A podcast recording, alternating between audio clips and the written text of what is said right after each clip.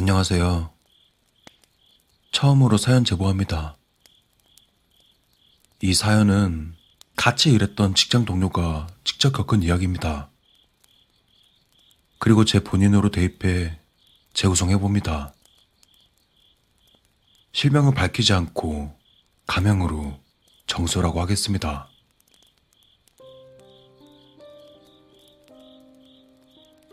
(1990년도) 고등학생 시절 70이 되는 나이에 바닷일을 거뜬히 하실 정도로 건강하시던 할아버지께서 주무시던 중 갑작스럽게 심장마비로 돌아가셨다. 할아버지 댁에 빈소가 차려졌었는데 당시엔 장례식장 같은 곳이 대중화가 돼 있지 않은 시절인지라 자택에서 장례를 치르던 시절이었다. 또 할아버지께서는 할머니와 함께 독실한 천주교 신자셨다. 그리고 당시 할아버지께서 다니셨던 성당에서 오신 아주머니들이 천주교식 미련기도인 연도를 진행하고 있었다. 할아버지의 세례명을 부르며 영원한 안식을 기원한다는 기도가 곡소리 마냥 구슬프게 울려 퍼지고 할머니와 아버지 그리고 식구분들은 예상치 못한 할아버지와의 이별에 통곡하고 있었다. 나는 조문객분들을 일일이 받는 일을 하고 있었다. 그렇게 조문객을 받고 있던 중이었다. 갑자기 배가 아프기 시작했다. 난 조문객을 받는 일을 남동생에게 맡기고 칠흑같이 어두운 밤을 뚫고 화장실로 향했다. 그때 집에서 변소까지는 언덕배기로 올라가야 했었다. 게다가 그 시간은 밤이고 바닷가와 인접해 있어 해무까지 껴있는 상태였다.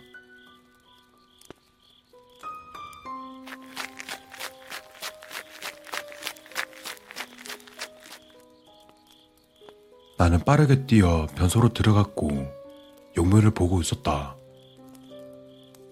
그리고 용면을 보고 있던 중 화장실 문 앞에서 어떤 할머니의 목소리가 들렸다.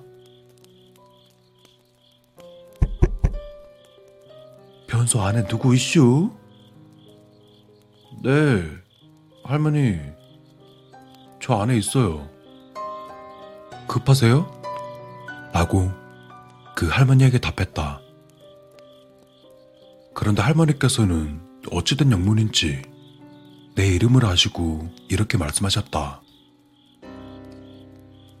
정수냐? 정수야, 할매도 급하니께 빨리 나오거라잉.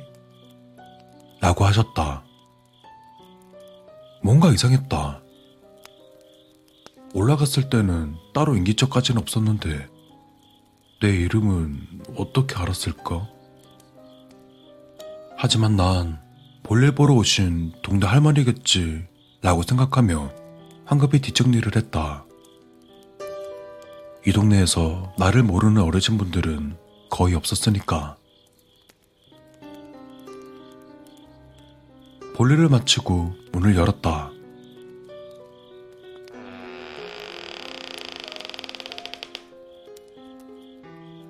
뭐야? 할머니의 모습은 보이지 않았다. 아무것도 보이지 않는 칠흑 같은 어둠과 하얗게 보이는 진한 해무만 가려져 있었다. 해무 속에서 어디 계시냐고 소리를 쳤지만 아무런 소리도 들리지 않았다. 그러던 중 화장실 문이 갑자기 꽝 하며 세게 닫히고 산에서 칙칙 하는 사람의 인기척이 들렸다.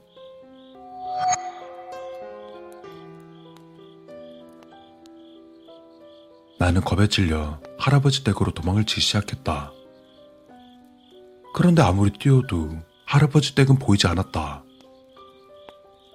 해무를 뚫고 계속 뛰어도 보이지 않고 무작정 앞만 보고 할아버지 댁을 향해 뛰어가다 그 이후로는 기억이 나지 않는다. 칠흑 같은 어둠에서 눈을 떠보니 난 안방이었고 방 안에 누워 있었다.